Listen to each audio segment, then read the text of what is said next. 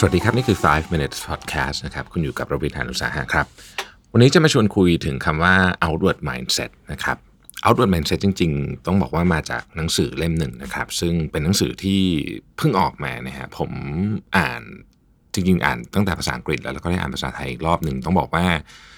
มีหนังสือไม่เยอะนะครับ ที่ผมอ่านแบบรวดเดียวจบนะฮะเล่มนี้ก็เป็นหนึ่งในนั้นครับคำว่า outward mindset เนี่ยต้องบอกว่าจริงๆเนี่ยครั้งแรกที่ได้ยินมาจาก คำพูดของคุณอนุพงศ์อัศวโพคิน จริงๆ ไม่ใช่ครั้งแรกหรอกคือได้ยินมาก่อนหนั้นนั่นละแต่ว่าที่สะดุดหูมากๆเนี่ยนะครับ ก็คือตอนที่คุณอนุพงศ์ให้สัมภาษณ์ในรายการ Secret Sauce นะฮะเรื่องของการสร้าง AP ด้วย outward mindset นะครับจริงๆ ต้องบอกว่าหนังสือเล่มนี้เนี่ยผมได้อ่านอีกทีหนึ่งคือเวอร์ชันภาษาไทยเนี่ยในวันที่ผมเพิ่งแบบว่าก่อนหน้าคือ วันนั้นเป็นวันที่แบบผมแบบระเบิดลงมากคือผมไประเบิดอารมณ์ใส่ในที่ประชุมอย่างใหญ่โตนะฮะเพราะว่ารู้สึกว่าคนอื่นไม่เข้าใจสิ่งที่ผมอยากได้เออคือผมคิดว่าเรื่องนี้มันดีกับบริษัทมากอะไรเงี้ย แต่พอได้อ่านหนังสือเล่มนี้มันทำให้ผมเนี่ย ต้องเดินไปขอโทษ เพื่อนร่วมงานของผมที่ผมพูดไม่ดีด้วยในวันนั้นนะฮะ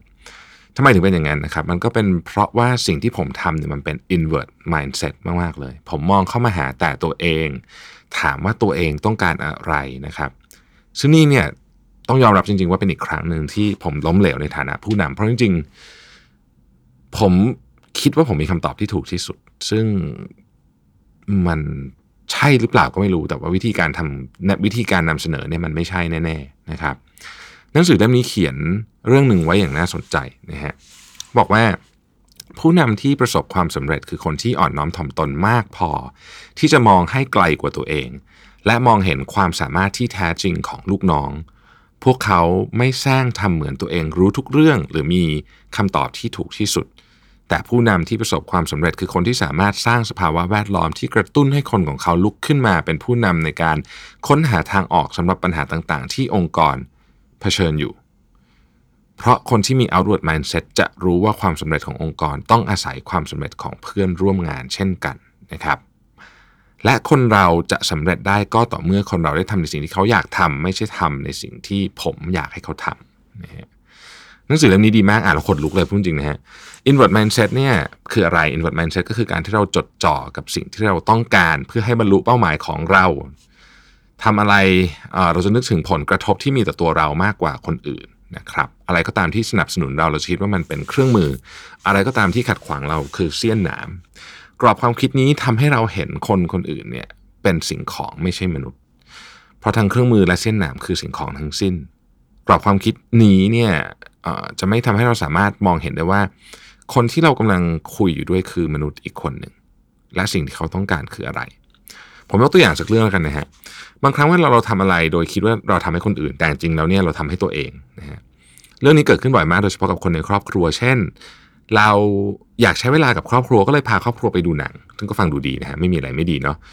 แต่ว่าเราไม่ได้ใส่ใจจริงๆ ว่าพวกเขาอยากจะทำหรือเปล่า การกระทำนั้นเหมือนว่าเราจะคำนึงถึงครอบครัว แต่จริง ๆ แล้วเรากำลังจดจ่อกับตัวเองต่างหาก เพราะนี่เป็นอ g e n d a ของเรานะครับเราจะเริ่มมี outward mindset ได้ เมื่อเราเริ่ม เห็นความต้องการจุดมุ่งหมายและปัญหาของคนอื่นนะครับ หรือในหนึ่งอาจกล่าวได้ว่า outward mindset คือเมื่อเราเริ่มหันเหความจดจ่อกับปัญหาของตัวเอง ไปจดจ่อกับปัญหาของคนอื่นนะฮะ outward mindset ทรงพลังมากนะครับ มันอาจจะเปลี่ยนวิธีการทำงานของเราเลยก็ได้ และสามารถใช้ได้กับทุกเรื่องนะฮะ เช่น คนที่มี inward mindset จะสนใจว่าทำยังไงลูกค้าจะซื้อของเรา ฉันจะเอาเงินจากกระเป๋าลูกค้าได้ยังไง outward mindset จะเป็นทำนองว่า ทำยังไงเราจะสร้างประโยชน์ให้กับลูกค้าได้นะครับ inward mindset จะสนใจว่าทำยังไงเราจะทวงหนี้จากลูกค้าได้ outward mindset จะสนใจว่าทำยังไงเราจะช่วยให้ลูกนี้ลูกหนี้หาเงินเพิ่มได้ inward mindset จะสนใจว่าทำอย่างไรจะทำให้งานของฉันออกมาดีที่สุด ในขณะที่ outward mindset จะสนใจว่าทำอย่างไรจะทำให้งานของเพื่อนฉันเสร็จออกมาอย่างดีที่สุดนะครับ มีตัวอย่างที่น่าสนใจอันหนึ่งนะฮะ มีบริษัทรับทวงหนี้แห่งหนึ่ง ซึ่งตัวผู้ก่อตั้งเนี่ยเขาเคยถูกตามล่าทวงหนี้แบบโหดร้ายมา เขาก็เลยอยากจะสร้างบริษัทรับทวงหนี้ที่มีแนวคิดใหม่นะครับ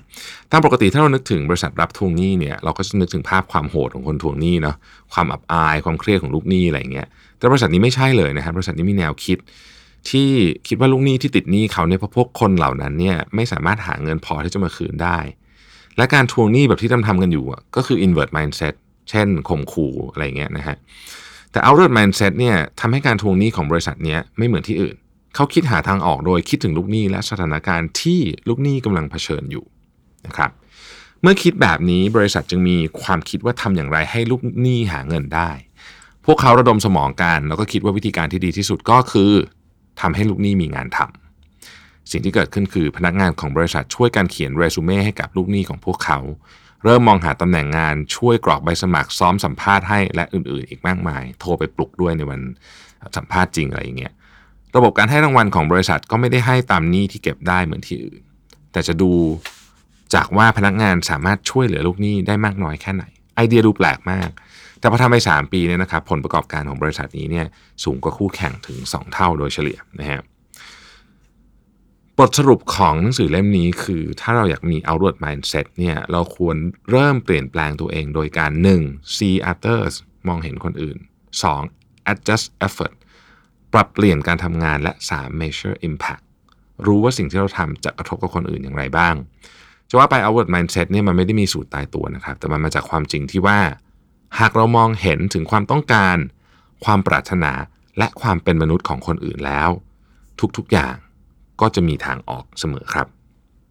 ขอบคุณที่ติดตาม 5 minutes ครับ สวัสดีครับ